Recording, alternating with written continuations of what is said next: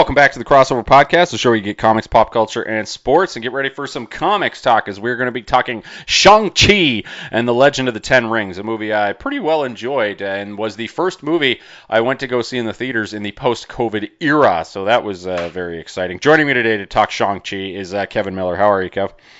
Uh, not too bad. Uh, I was also my first movie since Birds of Prey in early uh, 2020, so it was a, a, treat just to be in a theater again.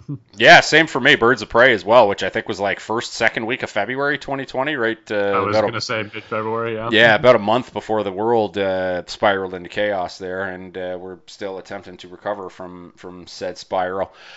But uh, here we are talking Shang-Chi and the Legend of the Ten Rings. Last time we had you on, I believe you and I were talking Black Widow, a movie that we were uh, none too pleased about, quite frankly. Thought that movie had a, had a lot of third act problems. I'll uh, start by saying spoiler alert on Shang-Chi. If you have not seen it yet, and judging by the amount of money it made over the weekend, you probably have seen it already. But we are about to talk about all of the ins and outs of, of Shang-Chi and the Legend of the Ten Rings. Let's start off by asking you, Kevin, how did you feel about just overall thoughts on, on Shang-Chi? Did you enjoy it? Uh, what's your take on it? Uh, I very much enjoyed it overall. Um, I think that, uh, like a lot of Marvel movies, it has some final act problems, but uh, everything leading up to that was just beautiful to see. Um, happy to see it on a big screen again, as mentioned, but uh, yeah, it was. Uh, it, you know, without talking too much about the movie specifically, it's just great to watch that MCU movie in the theaters again.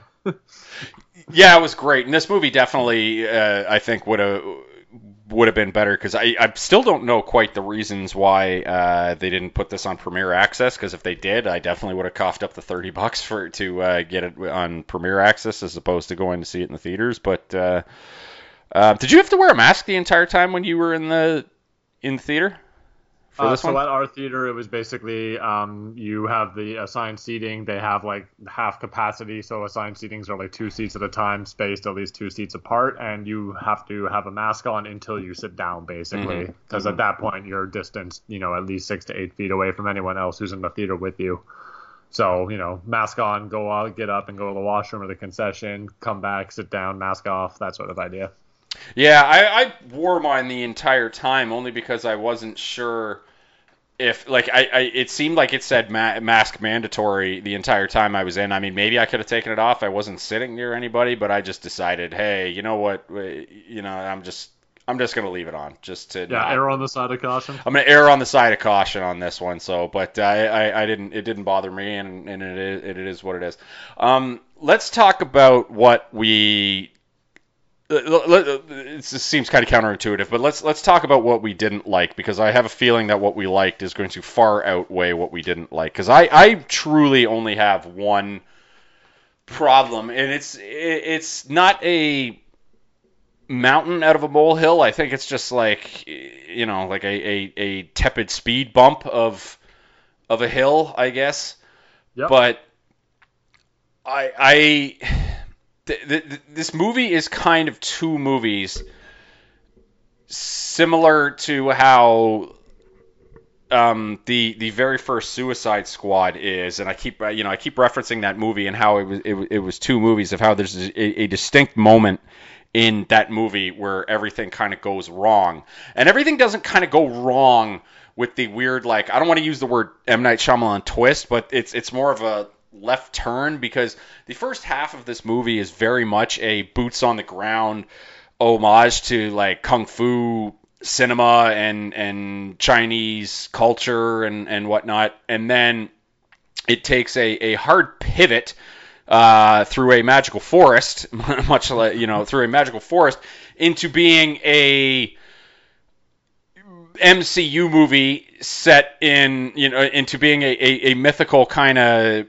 Chinese no longer boots on the ground dragon CGI fight, which I kind of I be to be honest I wasn't digging on. I I love the the the color and the cinematography and the look of uh, the city of uh, what was it Tai Lo or Tao Tao Tai Lo or Ta Lo, thank you. We're, I'm going to be mispronouncing everything this yeah, podcast. Just so a heads up, um, I, I'm not great at pronouncing a lot of these words. Uh, two Yeah. white guys on this podcast, so we're gonna do our best. yeah, we will do our best. You thought the po- you, you thought I had it wrong on the Black Panther podcast. I at least knew that it was Shang Chi. I was I was mum on a lot of the African pronunciations, having read most of the Black Panther comic books throughout the years.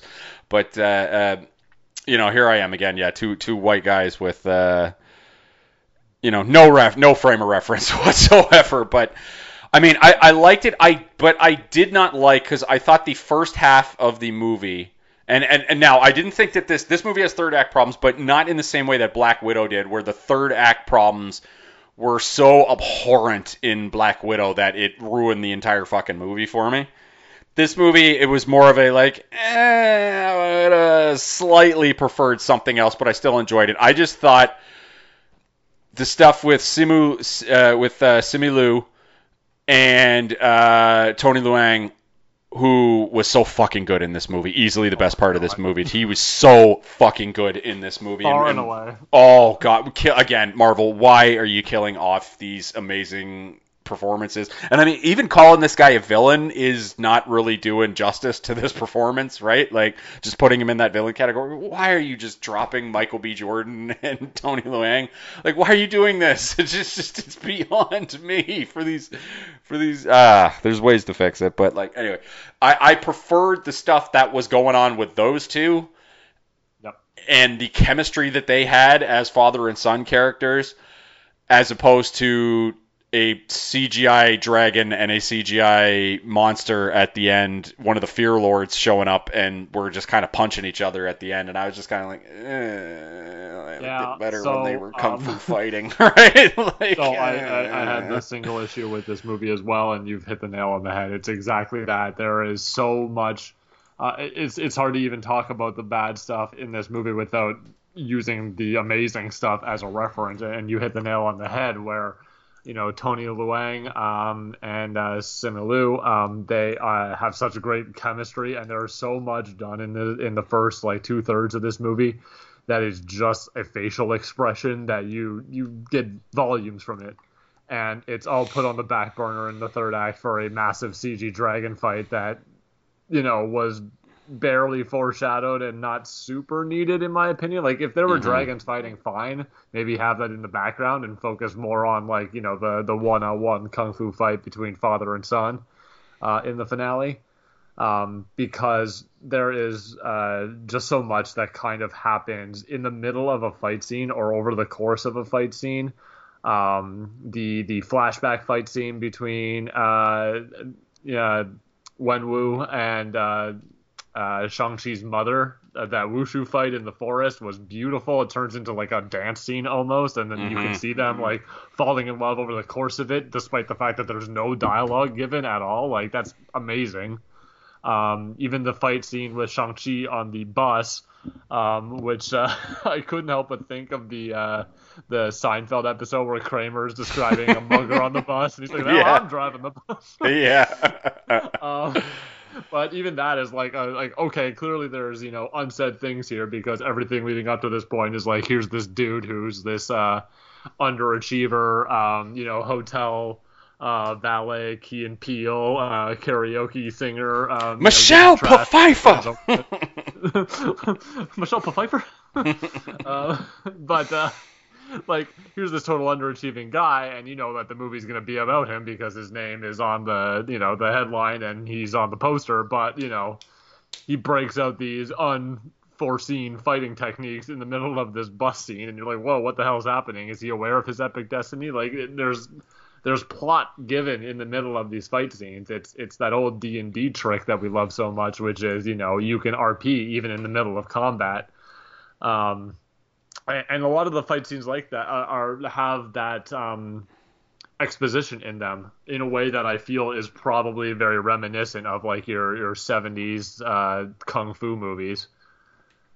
Uh, and, and to have that kind of put on the back burner for CGI dragon fight in the final uh, fight is it just seemed like a again it wasn't terrible it was just sort of a disappointment because everything up to that point was so cool Yeah, and and a lot of people seem to have this uh, problem, and it just seems to be yeah. I I don't understand why they went away from from the, the, the just amazing chemistry that they had with the in favor of um, CGI fight, uh, which I'll, I will say looked gorgeous because a lot of the times when they do those CGI dragon fights, yeah, uh, or when they do those CGI monster fights, you end up with you know the Transformers type of stuff where you're like, what the hell is happening yeah. on the screen it's right now? Or cluster, yeah. or or or same with. Uh, the first Venom movie, which I enjoyed, but the, the when the when the two monster when the two uh, symbiotes are fighting each other at the end, it's just two like blobs fighting each other, and you're just kind of like, well, I'll just wait for them to tell me who wins. This one actually was like, okay,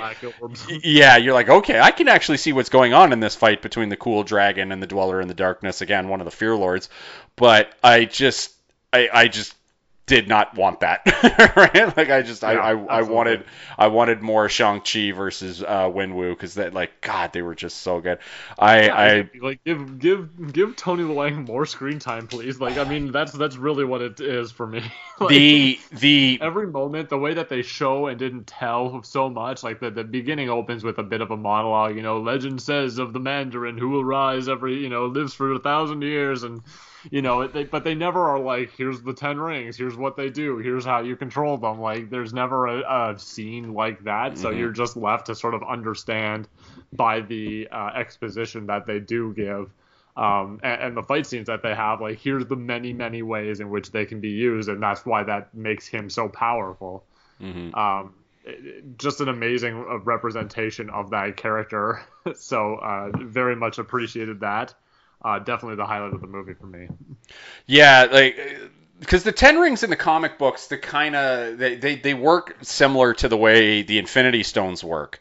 Uh, in the comic books, so they I always kind of thought thought of them as a way the like the writers who weren't allowed to write the Infinity Stones, they were like, all right, well, I'll write the friggin' Ten Rings then, because they like I want to do something with that, but apparently I'm not being I'm not high enough on the totem pole to write the Infinity Stone. So here we are. I'll write the Ten Rings. So I was interested to see how they did that because the Ten Ring because the, there's no way you can have the Ten Rings do all the crazy stuff that the uh, you know like the or, or have all the varying properties that the Infinity Stones did because we just got done with the Infinity Stones. They made a very big point in the Loki television series of being like, okay, the Infinity Stones are nothing now. We're moving on from this. Here's the you know indication of that.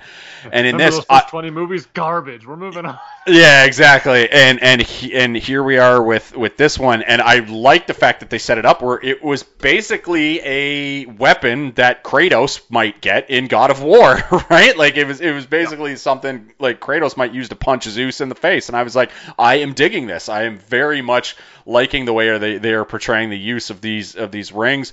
It uh, reminded me uh, a lot of Kung Fu Hustle, which there was a Kung Fu Hustle poster in this movie uh, to go yeah to go along with a Warriors poster and a OutKast Stankonia poster. So that was uh, that, that was excellent selection by the uh, prop department in that with those three posters. Very yeah, great. 100% of a show don't tell. Like you know exactly who this guy is. yeah, absolutely. But I, I, I have to just to go back to Tony Leung as Wenwu the best fucking scene in this movie for me bar none, was the flashback sequence when he, um, you know, after the the wife character is killed, and he's like, "Well, oh I can't." Exactly right. He's oh like, "I can't." We have the same scene. Perfect. Yeah, he's like, "I can't." He was like, "I I can't go because it's such a fucking amazing performance with and it, and it's all in his face, right?" And he basically says, "I thought I could be good, but I can't. I never should have taken the rings off." And he goes back, and just the way they frame him walking in, holding the you know the young kid's hand because his kid was about like five at that point, right? So that and the performance yep. by the child in that scene is phenomenal too. But like him just walking in silence with the sleeves rolled up in the suit, and then he yep. just walks in there, starts kicking everybody's ass in the gangster house, and then turns to his son and he's like, "Are you gonna help me do this?" And the son, you know, like not like the best fucking scene in that movie. And, yeah, and, and, a lot of that, a lot oh. of that is shown sort of indirectly, and you see like the kid reacting against a wall of like dingy mirrors, and yes. you can kind of see the fight scene happening in the reflection, and you know the guy flies across the room and shatters the mirrors and so on and then he just like you know pounds him into the ground with a like a point blank shotgun blast from these five rings. it's like holy shit, dude, it's cold as ice. Yeah, so fucking good. Yeah, that that was that was for for my money the best scene in the movie. Just absolutely so good. Um, let's talk about uh, some of the performances in this movie. We already talked about Tony Leung as as Wenwu. Never should have killed him. The scene with him at the dinner table and everybody else as well when he brought them all back, and it's just and I I was trying Very to figure out. Vader. yeah, absolutely. God, he was. I, I don't for the life of me I could not figure out why they, they killed him off. It was just, ah, it was so well, dumb. He was so good. Kind of a quick aside question for you now because we're deep in the middle of some other MCU. But mm-hmm. what are the odds that we get a uh, Shang Chi uh, What If episode? Maybe. Yeah, I, I I don't think so. I think they have that. There's no way they would have had that lined up. Um, uh. did I, I think that's asking a bit much. Plus, I think they, they're they're going for it in the last two episodes of What If, and we'll get to that on a later podcast in a couple of yes, weeks. We will. Um, let's talk about Simu Liu. Good Canadian boy. Uh, rose to fame up here on a show called Kim's Convenience on CBC. Did you ever watch Kim's Convenience, Kevin? It's on the sort of back burner list of shows to watch, and I feel like it might have jumped to the top of the list following uh, his performance in this movie. Mm-hmm. I'm, I think I'm going to give it a shot too. Um, for those of you who don't know, because I know we got a few American listeners out there, um, Kim's Convenience is a show that originated on the Canadian Broadcasting Company or the CBC up here. The CBC is a thing that has been is a network that is a little bit maligned up here in Canada because we are forced to pay for it with our tax money. And they turn around and use said tax money for many, many, many years to make just horrible television. Absolutely horrible television. But in the past few years, they have created some shows that I immediately kind of like two very specific shows um, that I immediately dismissed as being like, oh god, this is just going to be more CBC garbage. Yeah, and here we go again. Here yeah. we go again. This is more of my tax money getting flushed down the toilet. But um, I have been dead wrong. The first said show uh, is Schitt's Creek which just ended. Schitt's Creek is the big flagpole that's getting a lot of uh, recognition yeah. internationally now. It, that's it started like seven years ago, I want to say, and I thought it was going to be Corner Gas too. Yeah, cor- yeah. Show. Cause, yeah, because that was one was corner gas was one that was pushed on us for a long time, where it's like corner gas is not good, and I'm just because you talk in a Canadian accent and uh, you know it takes place in like a fictional Canadian city, uh, it does not make it a good show, right? Like like it, that was a bad bad show, but uh, you know we're we're doing some things on Canadian television, like Letterkenny, which is not a CBC show, is is very good and is getting a spinoff. But the other show that CBC had that uh, like Schitt's Creek is the big tent pole, and the other one is Kim's Convenience. And Kim's Convenience again, same thing. I did the same thing with Schitt's Creek, where I'm just like, oh god, this looks like a just kind of a terrible show, and uh, so I immediately dismissed it based on the fact that it was CBC flushing more, like thinking it was CBC flushing more of my money down the toilet. But uh, apparently it's damn good, and I'm gonna I'm gonna deign to check out uh, Kim's Convenience. But uh, I, I was I've always been a big Simu Liu fan based on his performance on Twitter he is a social media genius right now. He is taking cracks at everybody and doing it in the, the quote unquote right way without, you know, just hosing people on Twitter. He's extremely polite about it but while uh, standing his ground at the same time. And this man is just winning on and off the screen so much. Could not be prouder of uh, the good Canadian boy that is Simu Liu. Yep. And he was freaking fantastic in this. And also kudos to him for showing up with an attainable body in this movie, quite frankly. Like just you know, put in a he. Uh, you could tell he put in a lot of resistance band work and martial arts and stuff like that, but didn't show up looking like a juice pig like a lot of these movies where I'm just oh. like, come on, like come on now, I can't I can't reach that. But like the man looked great, was so good. The fight scenes looked phenomenal. They were choreographed. He didn't like, especially coming off of uh, like the MC, the quote unquote MCU's technical last attempt at doing kung fu with the Iron Fist show, which by God, was just absolutely night and day. He was so good in this movie. He had tremendous chemistry. We, we already mentioned with Tony Leung. Um, in the in the comedy scenes with him and Awkwafina, who I was I un.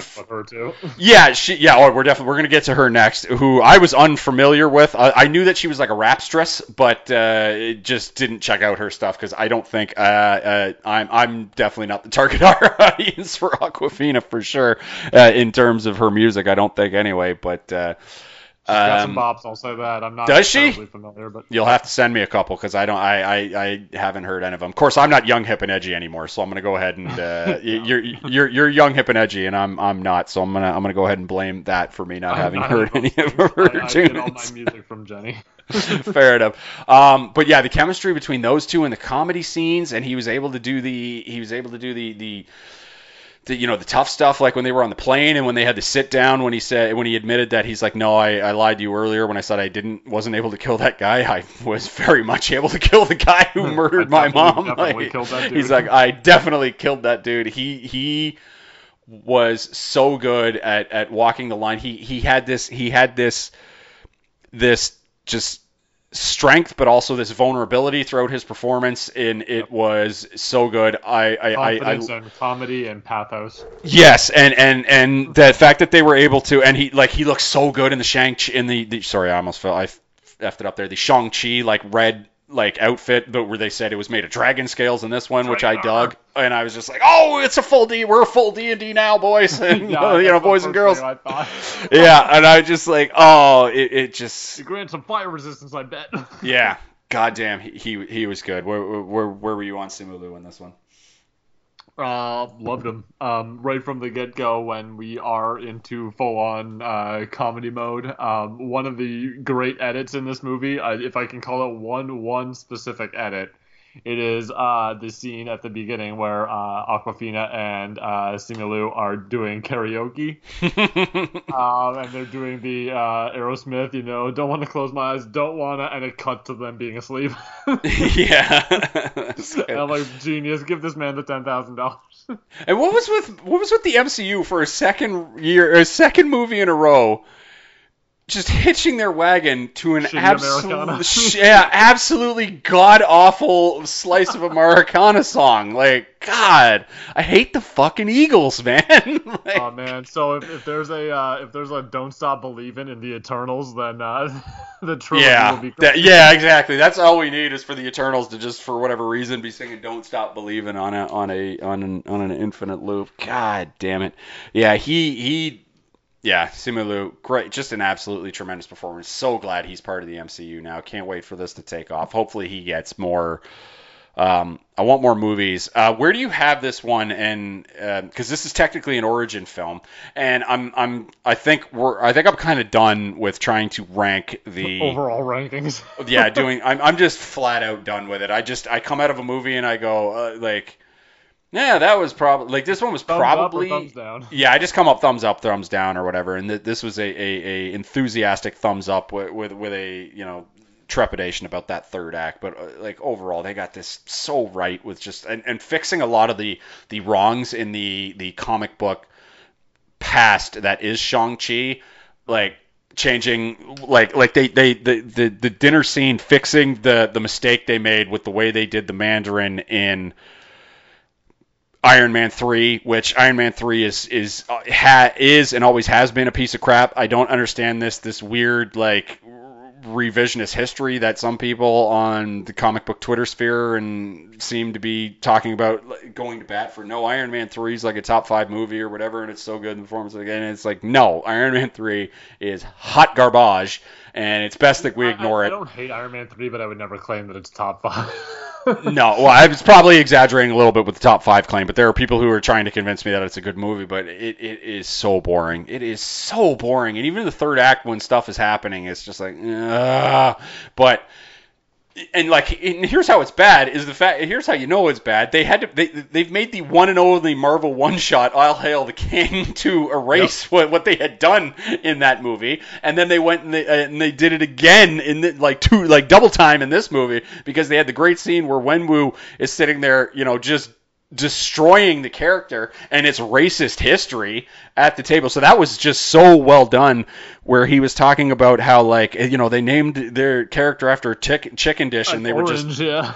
yeah and they were just taking away the the negativity and the stigma away from that old Mandarin yep. yeah just just just taking that that old like racist you know Asian fear panic character that was created in the 60s and 70s and just grinding it into dust all at the same time while he is portraying the infinitely better version of a perhaps even more racist character that he was supposed to be, which is uh, Fu Manchu. Yeah, Shang Chi's or Shang Chi's dad, Fu Manchu, right? Which was the exact same lane the that, name tells you everything you need to know. Yeah, exactly. Yeah, the exact same lane that the Mandarin was in with the with that that that Asian fear panic from the 60s and the 70s, and, and just you know the just the the the mystical Asian dude who's come over from the East in order to to destroy Western customs and whatnot. It's just like blah, you know all that stuff that makes you want to throw up cool, these days. Yeah.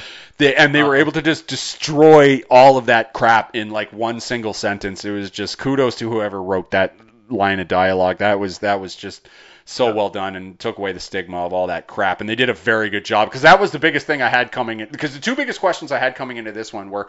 Um, how are they going to navigate the problematic history of a lot of these characters? And I thought they exceeded that in flying colors. And the other one we already discussed, which was I was wondering, hey, how are they going to portray the Ten Rings in this movie? And I very much am a fan of how they accomplished both. Yeah, definitely. Uh, what I think this movie does uh, very well is to uh, sort of provide a MCU reset on a lot of concepts that have not worked for them in the past.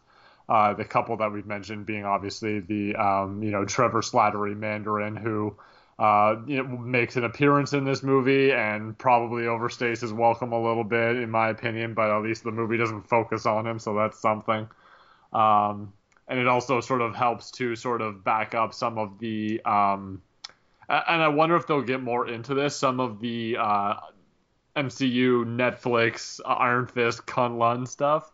Mm-hmm. Uh, when they were going to a mystical realm, and you know they, they talked about it in that way, and they were you know there was a dragon there as part of the legend. I'm like, oh geez, here we go. Is this going to be all this again? You're going to drag this back up? Is this where Danny Rand ended up to ended up where before he went to all those boardroom meetings? Like here we fucking go. God, and thankfully they didn't get into that. um, but uh, I, I was you know concerned for a second. So so it's helpful to know that you know. Um, I, I know that there have been some interviews with like uh, Kevin Feige. If I ever pronounce his name right, I will probably win a trophy or something. I think um, that's it. Oh, that right? Okay. Yeah, perfect. I think you got it. I'll accept my trophy. Uh, thank you. Uh, um, but I, I, know that there have been interviews with him saying that like when Tony Leung came on set and he's like you know this um, Eastern movie legend. I believe this is his first Hollywood movie. Um, and he came on basically to and, set the record straight. He was like this living legend that left everyone speechless, and he helped with the process of starting to develop the Wenwu character and uh, try to get around some of those stereotypes that have been so damaging in the past. Like I, I, think that he provided a lot of consultation on his own role, which just adds to the you know it's just the cherry on top of the sundae of the amazing performance that he gave in this movie that I will never stop talking about. Uh, so it, it was very gratifying to see some of those missteps in the MCU up to this point uh, kind of course corrected, and and we were left with uh, the sort of ending of this movie and the the post credit scenes that we'll get into, I'm sure, uh, that are going to show where it goes in the future, and uh, even some that have left me excited for what the Eternals might bring, uh, knowing very very little about that property. yeah. Um. Yeah, that man is a legend in Hong Kong cinema. he absolutely is.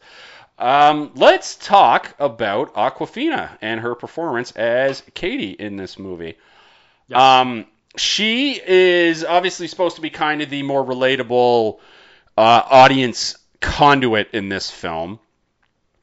I again, like I like I mentioned earlier, I, I previously had no relation to Awkwafina. I would say that the trailers didn't do this, uh, didn't do how much she was going to be in the movie justice because it definitely seemed like she was just going to be in the in the scene as like the, the bus scene and was just going to be like the bus driver and that was all we were going to see her. But no, she's in this damn movie and is in the MCU now for God's sake. Like like yep. she's in there. I thought again, I went in there with no history with her. I, I, I only vaguely knew that she was a rapstress and uh, was was a semi was a like a very successful rapstress. But um, I thought she was incredible in this. I was digging the like San Francisco hipster outfit that they were putting her in all the time, and oh, uh, they even mentioned it when the when the sister was like, "I like your pants," and she was like, "Thank you," and whatnot. But man, she she had a lot of heart and I she was great at doing the comedy stuff. The hardest I laughed, even though I hate the song, was when she in the middle of the the cool uh, fight on the the the, the bamboo uh, scaffolding outside of the thing, which reminded me of uh, one of my favorite fight scenes. And it, it was very Rush Hour 2, that scene. Um, which is a oh, great okay. movie, which is a super underrated movie, Rush Hour 2, even though it's a fucking Brett Ratner film, but it, it's an underrated movie. Um, he like when she when the I think it was the death dealer was coming up to her with the mask and everything, and she just started singing, you know, on a darkness and highway. you know, it's just like okay, okay, you got me there. That was. You gotta confuse them. that was god. That was goddamn funny. She was so good. She even pulled off the, uh, you know, again the the scene when when uh, uh, when when he said I did kill that guy and I lied to you, it was just it was really good. The cut like her best moment though I thought was the conversation when uh, on the plane when he told him he changed his name to Sean and she was like, "You changed your name to Sean from Sean to Sean." you were like, "You could have been anything." You, yeah, how did they ever find you? And it was just like, oh, because that, that was the thing that I was because the way they were pronouncing it at the end, I'm like, they are saying Shang, right? Like, because I, because I, for years I've been wondering is it pronounced Shang Chi or Shang Chi, and I've been saying Shang Chi for years because I've been uh, told by like people in the past that it's pronounced Shang Chi, and then I couldn't tell what they were saying at the beginning of the movie, and then they had that scene where it cleaned it up for me and and and my white dude ears, I guess, right? Where I was just like, oh, they were saying Sean. I'm just like, oh, I'm like, oh, there it is. And that also led to the great scene that that he had, um, she had with at the dinner table with Tony uh, Leung. God, I can't. I keep coming back to that scene. It's so fucking good. But when he asked her, "What's your name?" and she goes, "Katie," and he goes, "No, your real name." and yeah, and it was just like, oh yeah, just yeah. So so she's hundred percent supposed to represent. Um, and I, I, I apologize if I don't understand this concept super well, but uh, as a again as a white man, I'm doing my best. Um, but she's supposed to represent basically this uh, Asian diaspora. Um, in America, where she clearly lives with at least three generations of family. She's got a mother, a brother, a grandmother that she lives with. And, you know, they wear slippers inside the house and not shoes. And uh, you see Sean, at that point taking off his shoes to join them for breakfast. Uh, they're having like noodles and for breakfast, and it's very clear that she's living in this multi generational household.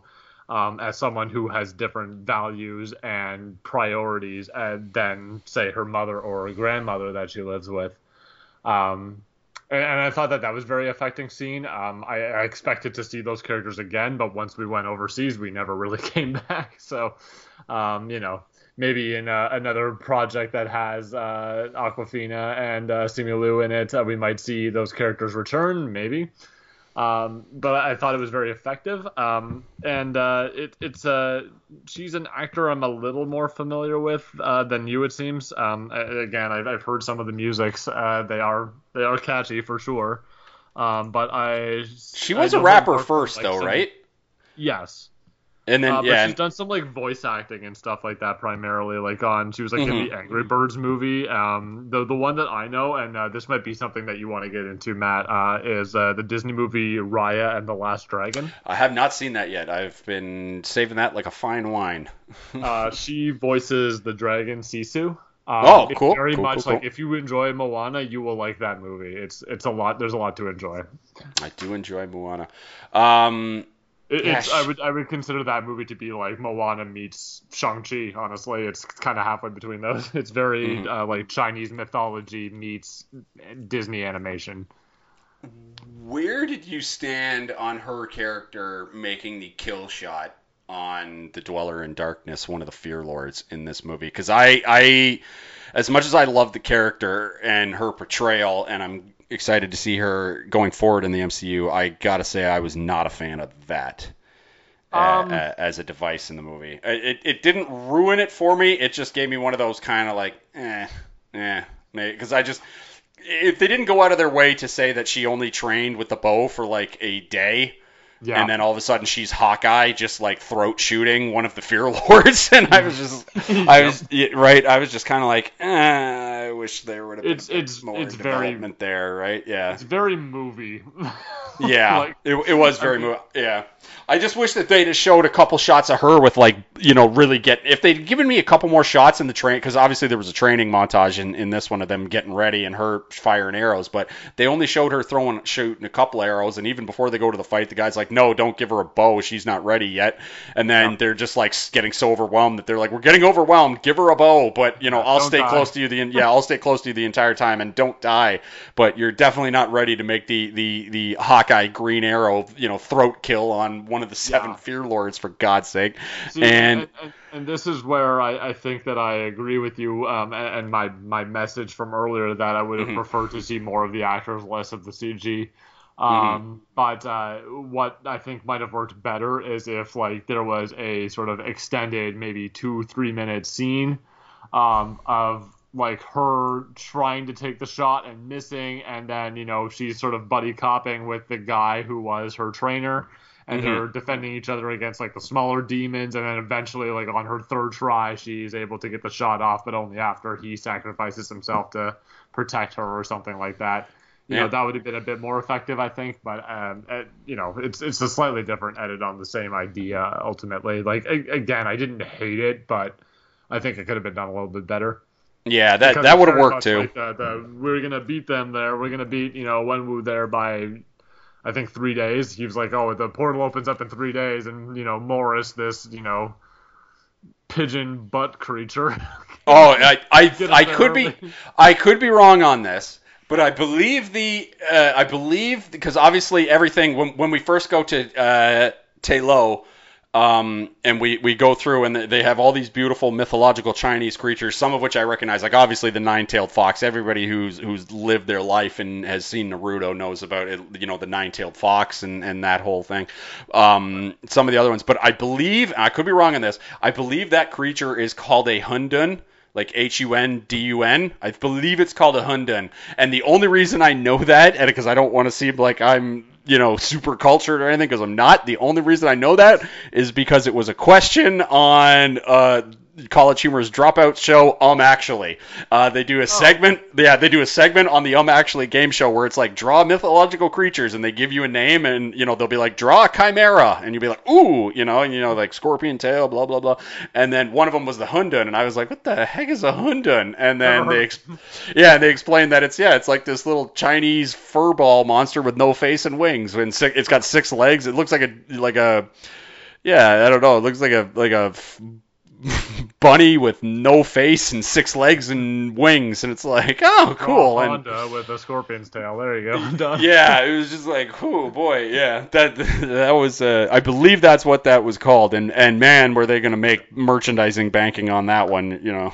like, I will say, as a quick aside, it was uh, fun to watch this movie with my stepdaughter um, because we are fans of Avatar: The Last Airbender, and Mm-hmm. Michelle Yeoh shows up and does some professional airbending in this movie. yeah, and she, yeah, Um, her second appearance in the where we literally, MCU. like leaned over to each other and were like Airbender.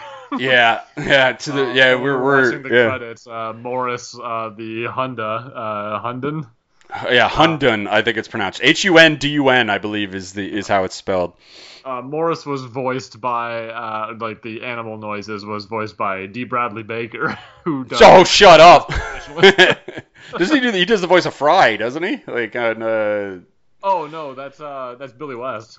oh, Billy West, yeah. Oh, D. Bradley Baker did somebody in Pete Bradley Futurama Baker though. famously does animal vocalizations. Like he did all of them in Avatar, like Momo and Appa and stuff like that. But also like in everything else. Yeah, I f- he did somebody in Futurama because I I, I I I think so. Anyway, I might be mixing that up. I'll quickly. Might have been like Nibbler. Yeah, maybe it was. I, I, I feel like he did because I, I vaguely remember D. Bradley Baker's name like coming up in the credits for uh, for them. Um, I'll try to look that up in a bit, but uh, yeah. Oh, you know what it is? Oh, okay. No, I know what I remember him from. He did Klaus in the friggin' American Dad. That's Oh, that's yeah. where I that's where I remember his name appearing in the credits. Yeah, he he did Klaus in American Dad. Um, yeah, God. Um, you mentioned Michelle Yeoh. She was excellent in this. Her second appearance in the MCU because she had a, a cameo at the end of uh, Guardians of the Galaxy 2 when they were when they were portraying the original. Oh uh, yeah, the I original totally Guardians forgot of the about Galaxy. that. Yeah, her her second appearance, but uh, What I know her from mostly is she's on the first three seasons now of uh, Star Trek Discovery, oh, Playing- cool. playing a much more sort of uh, Melinda May badass uh, melee fighter type character. Mhm. Um, and so to see her as someone who you know isn't trying to be cool all the time and is just a genuinely nice person was kind of different for me. Yeah. She's great. Like she's been in a ton of things. Obviously, like I, obviously she's you know in in Chinese cinema throughout the you know been in Chinese cinema throughout the year. She's a fucking legend over there. She's a legend over here. Uh, you know, she was in one of the. She was great, but she was in one of the worst and most dated Bond movies of all time as the Bond girl uh, in Tomorrow Never Dies. That's right. Uh, yeah, the the the the the the, the movie where the bad guy's plan is basically man the, his his plan amounted to like I'm gonna try and invent Twitter but with newspaper right like it was, so bad uh, yeah that, that was really bad she was in uh, Crouching Tiger Hidden Dragon obviously she, she's a fuck, yep. she's a fucking legend um, Yeah, Benedict it was, uh, it was, uh, I didn't know she was in the movie, and when she showed up playing literally Auntie, it was Yeah. amazing.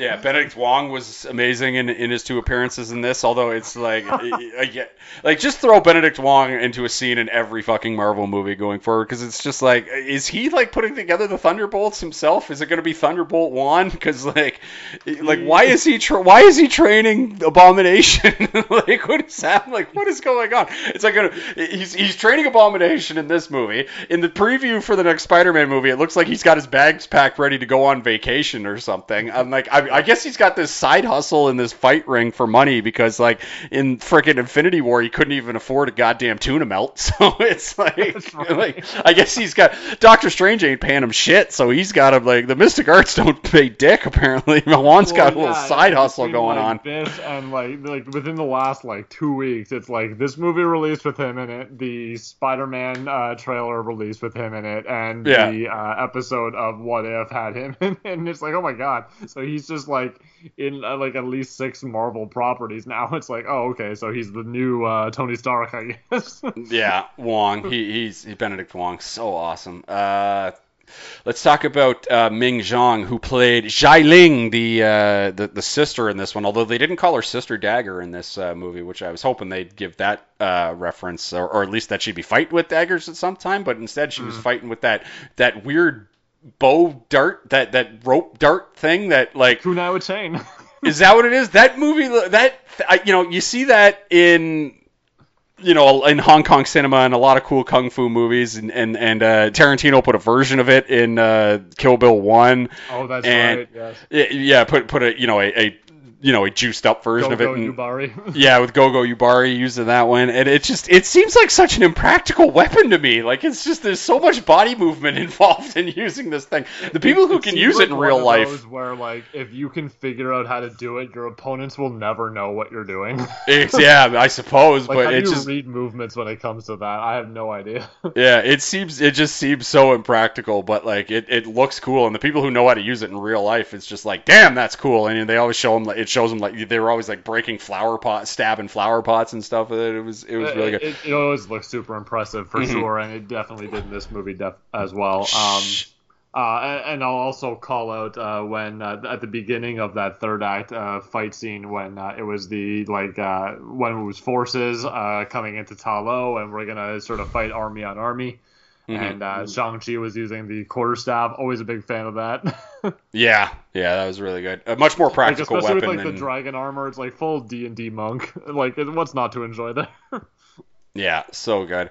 Um, she was tremendous in this movie, and I thought the it, it- to me, I thought the fight scene that they had in the ring was everything they hoped the Black Widow would movie would be in yeah, right? three minutes, right? like it was, it was and concise. Yeah, and it was so good. It was concise. The fight was so badass. When she kicked him in the face, I was like, "Oh shit!" right? Like it was just, yeah. It to me, it, it was, it was, it, it was everything that they wanted. It, it was as badass as they wanted the Black Widow to be in that movie, and just didn't pull it off whatsoever for me.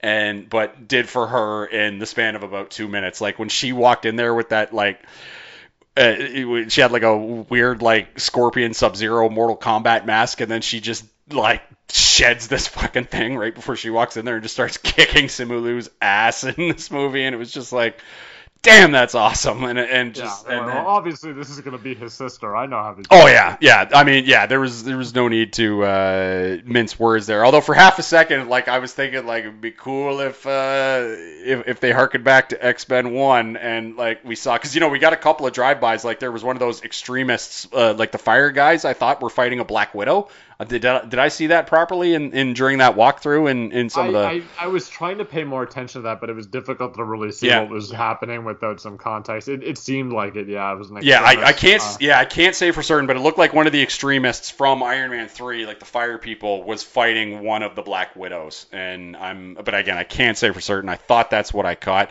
Um, I was, you know, a small, small part of me that, that couldn't help myself, even though I knew it was going to happen. I was like, boy, wouldn't it be cool if Wolverine was in there just to harken back to the first cage fighting scene from the the, the X Men movie back in 2000 with the with Hugh Jackman. I was just like, wouldn't that have been dope if you know Hugh Jackman Well, was just yeah, there and they were like, don't hit like him in the the- balls, right?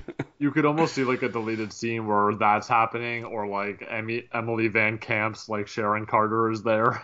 hmm Yeah, something, right? because yeah. this is the sort of thing where this movie ends and the second post-credits scene is um, that character Xialing uh, basically taking over the uh, forces of Wenwu, um, and now it's like a you know gender equality uh, you know ninja training camp, but they've got like solar panels and graffiti on the walls and stuff like that, um, and it sort of completes the trifecta of um, Yelena Belova, uh, Sharon Carter, and her as like these, you know, new sort of girl boss. Are they on the side of good or bad going forward, sort of things that are happening in the MCU right now. Yeah, that's yeah, you're absolutely right on that because yeah, because she got the end credit stinger where she would they because they they said the thing where like oh my sister's gonna take down my dad's operation and then you, the the end stinger has her as the new head of the Ten Rings, but uh, are they good? Are they bad? They were training up. Uh, you know the ladies in, in as well as the men in that one and and yeah it just it, it looked really cool it was it was it was fantastic um Yeah, and the other think- post-credit scene where you get uh, your boy Ruffalo. Yeah, but did they mess up the timeline in that scene? I because like the one thing I was having trouble. Not that I this is not a big deal for me. This is this is not a point of contention with me. But I was a tad confused as to where this falls in the timeline because this is clearly post blip. yeah, But but in that scene, um, uh, it, you know, it's, it's it's clearly post blip, and they're setting up like what the ten rings might be, because in certain seems like they, uh, it's a beacon for whatever the next big baddie is going to be, Galactus, maybe. well, and this is where I think that the artifact might tie into some eternal stuff. Honestly, Yeah, and uh, it, um, but when they were doing the hologram scene, um, Mark Ruffalo was there, and he wasn't Professor Hulk. Right? Um, his arm was still busted up from from using the Oh, Infinity snap. Stones, Yep. and Carol Danvers was there, uh, or, um, oh my God, I'm forgetting her name right now. Uh, Larson.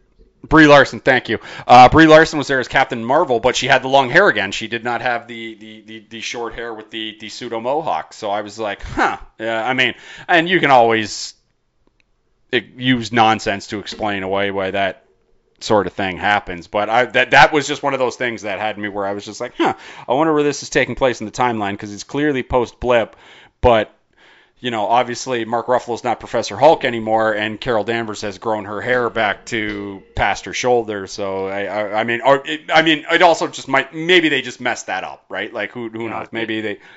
Maybe, maybe it was just a whoopsie by the by the department there, or whatever. Again, I don't, I don't, th- I try not to dwell too hard on those things, right? Um, what'll be interesting to know is where it sort of lines up with the Eternals, which comes out in November, because apparently mm-hmm. the Eternals happens at like literally the exact same time as Spider-Man: Far From Home, um, which we know to be like eight months, I want to say, post Endgame.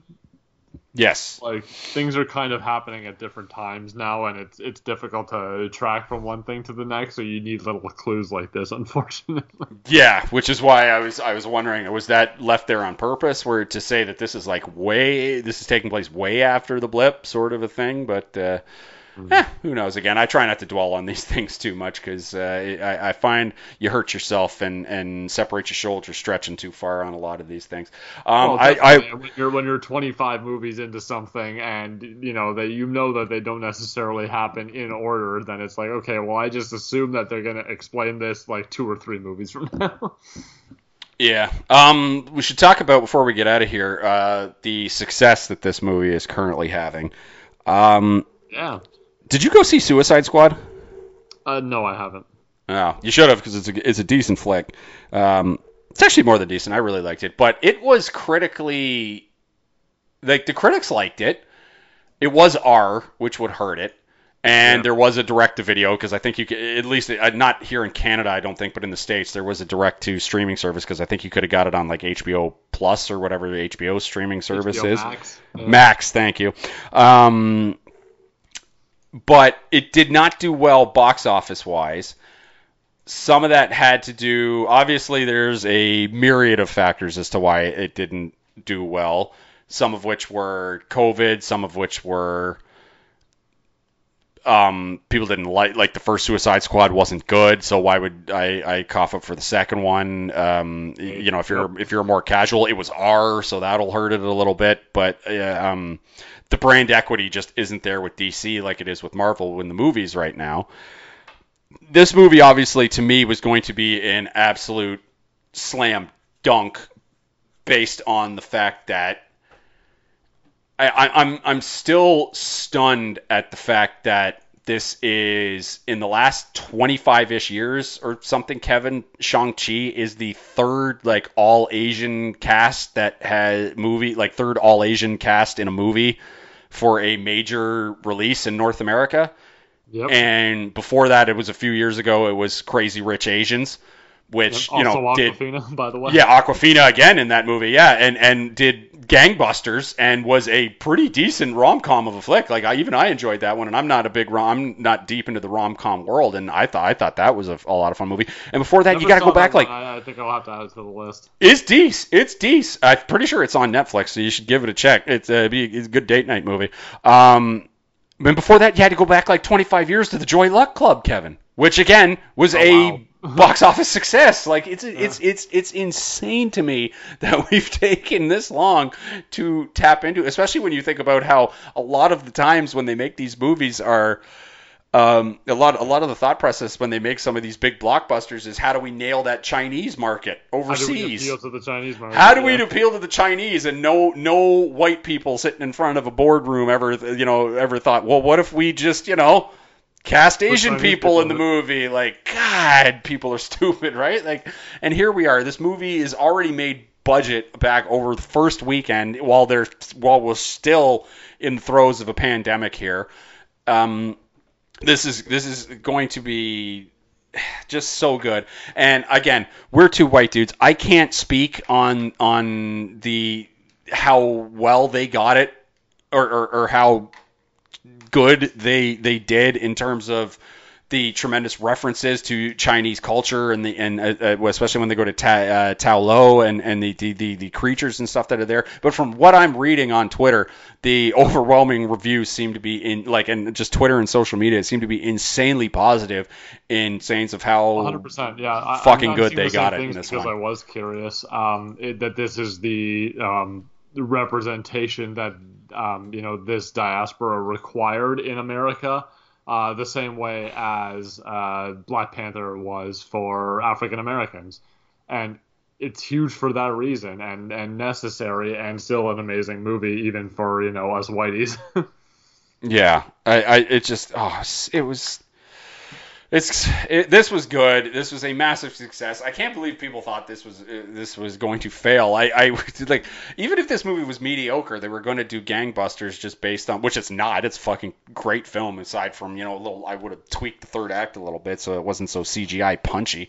Um, but it, like this, the, the third act in this movie is slightly bad, whereas the third act in Black Widow is so bad it, it ruins the film this is not a third act ruining thing that they did. It just kind of sucked that they were like that they had all this chemistry going with all these people, and then it was like it's gonna we're gonna end on these CGI characters who we vaguely mentioned a you know protector dragon and the dwell in the darkness are gonna be fighting each other at the end, and then it yep. was just like eh.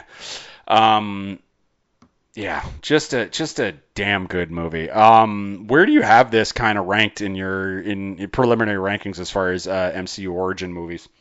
It's difficult because, like as you said, it, at this point it's been like 12 years. It's it's or 13 years, I guess. mm-hmm. It's hard to it's hard to have a consistent ranking going, but uh, definitely near the top for me, uh, mm-hmm. especially as far as origin stories. Um, I feel like it does a lot um, and I'm very excited to see, especially with the post credit scene, where these characters go next. Um, yeah, just a big fan overall. Um, and uh, I, I, hope that we can even get some uh, other, uh, maybe not cinematic, but perhaps like a series or a episode or something that explores some of the uh, other characters a bit more. Like uh, I would like to see, um, you know, uh, Wenwu represented a little bit more um, because you know I didn't get as much of him in the third act as I wanted, and I, I want more. That character is amazing, that actor is amazing, and he stole the show for me. Um, Never should have killed him off. Biggest mistake they made in this movie. Yeah, this uh, I, I don't know if it's a typical um, genre idea as well. I know it is for comics. I don't know if it is for like uh, like Chinese kung fu drama necessarily, but they definitely fridge the mom. Uh, yeah, yeah. Mm-hmm. And uh, you know, I, I hate to see that happen hundred percent. Although time, this one, this one was a lot better than I, I would say. It's not Peter Quill's mom. yeah, the, yeah. I, I, I would say there was a lot more given to this one than I would say. Have you been watching What If? Yeah like what if spoilers the fourth episode the doctor strange episode of what if oh, yeah. I, I, would say was a bit more egregious in terms of fridging uh, the female character to motivate the male character that that one was a tad more egregious um, yeah, to to me in, in in terms of the old the old the old fridge uh, uh, what do you what is it called? The the old trope. Trope. Thank you. That was the word that escaped. I'm glad you're picking up all these words that i can't remember that I, I, just can't find in, in my brain space. Um yeah. Oh god shang-chi. It, it was so good. And um I, here's the litmus test i have for you and i'll ask you this. This this is the litmus test for me as far as or uh, origin movies. Um what did you, which origin movie did you like better this one or thor? This one definitely yeah, um, I think so too. That's the lit, that's the litmus test for me, though. I think. Nick, I, I, I don't have it above. God, that seems I like a low bar. you not, think so? Not, not that Thor is an awful movie, but like it, it just is definitely a 12 year old movie. Interesting. Okay, I just I, I thought it was kind of around the same because like there there was a lot of uh, I I don't know I just thought they had a lot of the kind of same hurdles to climb in terms of like this is a character who's not well known. It's a little bit confusing for the you know kind of the casual fans.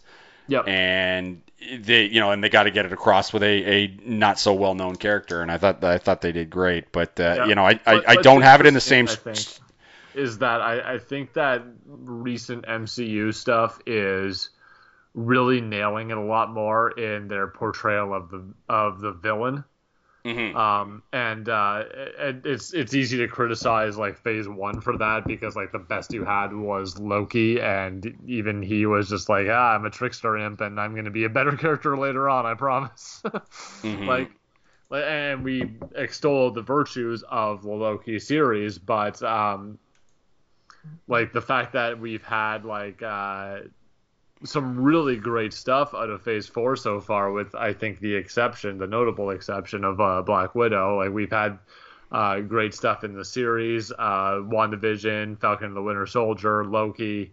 Um, and now uh, Shang-Chi, um, like it, it's been great to see that they're giving their villains nuance in a way that makes them relatable. Like it, like this movie basically is a family drama.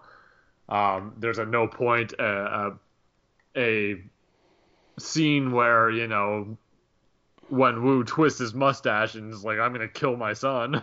like you can tell that he doesn't want to fight him at any point.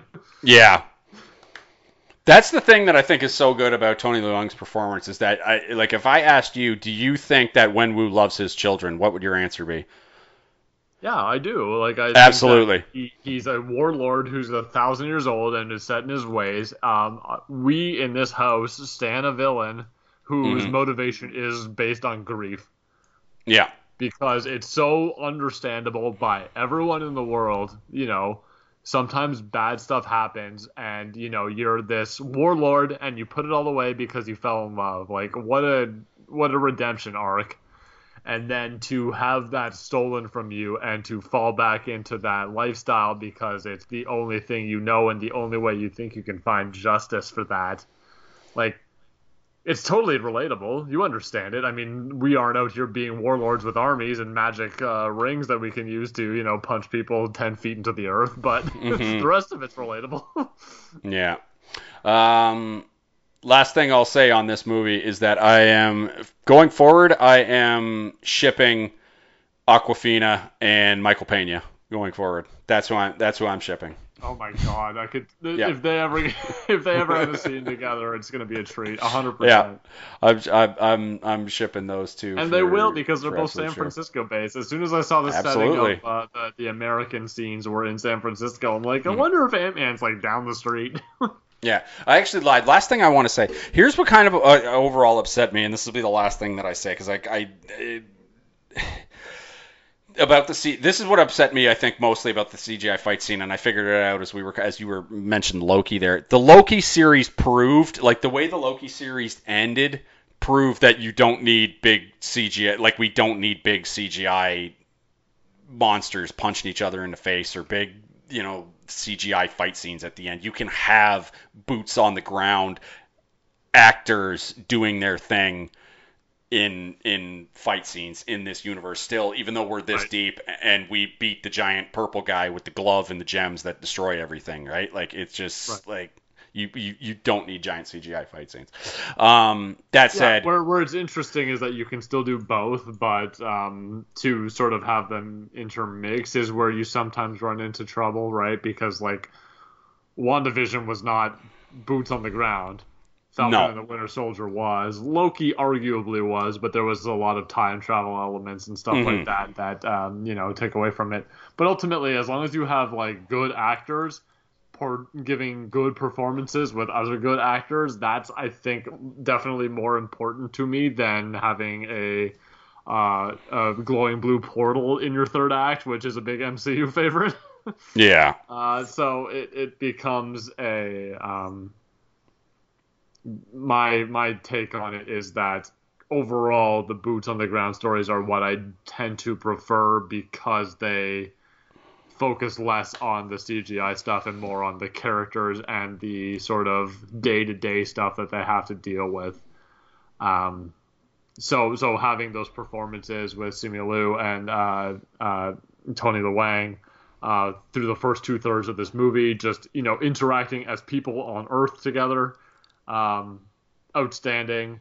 Uh, lost a little bit for me when they introduced giant CG dragons, but you know I understand why they needed to do that for a story that was you know halfway set in a fantasy world. Yeah. So I don't hate it, but I, I I very much enjoy this movie overall. yeah, at least we at least we got to see one of the Fear Lords, so it opens up that uh, avenue for Doctor Strange and, and everybody else going forward. So yeah, yeah, much like everything else in Phase Four so far, Doctor Strange will be involved somehow. yeah, so far that that that seems to be the uh, the consensus. Uh, so anyway, crossover podcast. Very much enjoyed Shang Chi and the Legend of the Ten Rings, and are excited for um, to see him in Awkwafina. Going forward. Uh, crossover podcast available at thecrossoverpodcast.com, facebook.com slash crossover podcast, and on iTunes. Please rate and subscribe, five stars only. We're also on Google Play, Spotify, and Stitcher, and pretty much any podcatcher that uh, you might happen to be using. Uh, leave us a review on any of those, and as always, you do not have to listen, but please download the crossover podcast. That's going to be it for this week. We're going to be back next week doing our weekly NFL picks. I'll be back on with Bill and Craig uh, breaking down week one and given picks for week two in the National Football League as football is off and running. Next time you hear us on the other side, I think I'm going to get some people on. We'll probably, What If will be over. I think there's only one episode of What If left after a uh, crazy episode that they did this week that I very much enjoyed. Um, but I'm going to get some some people on to to talk about uh, the the what if series, and then maybe we can get in a, uh, a Suicide Squad pod before uh, it's over. But uh, no guarantees there. Um, that is it for this week. Thank you very much, Kevin, for coming out. Good to talk to you as always. And uh, take care, everybody, and we'll talk to you next time on the Crossover Podcast.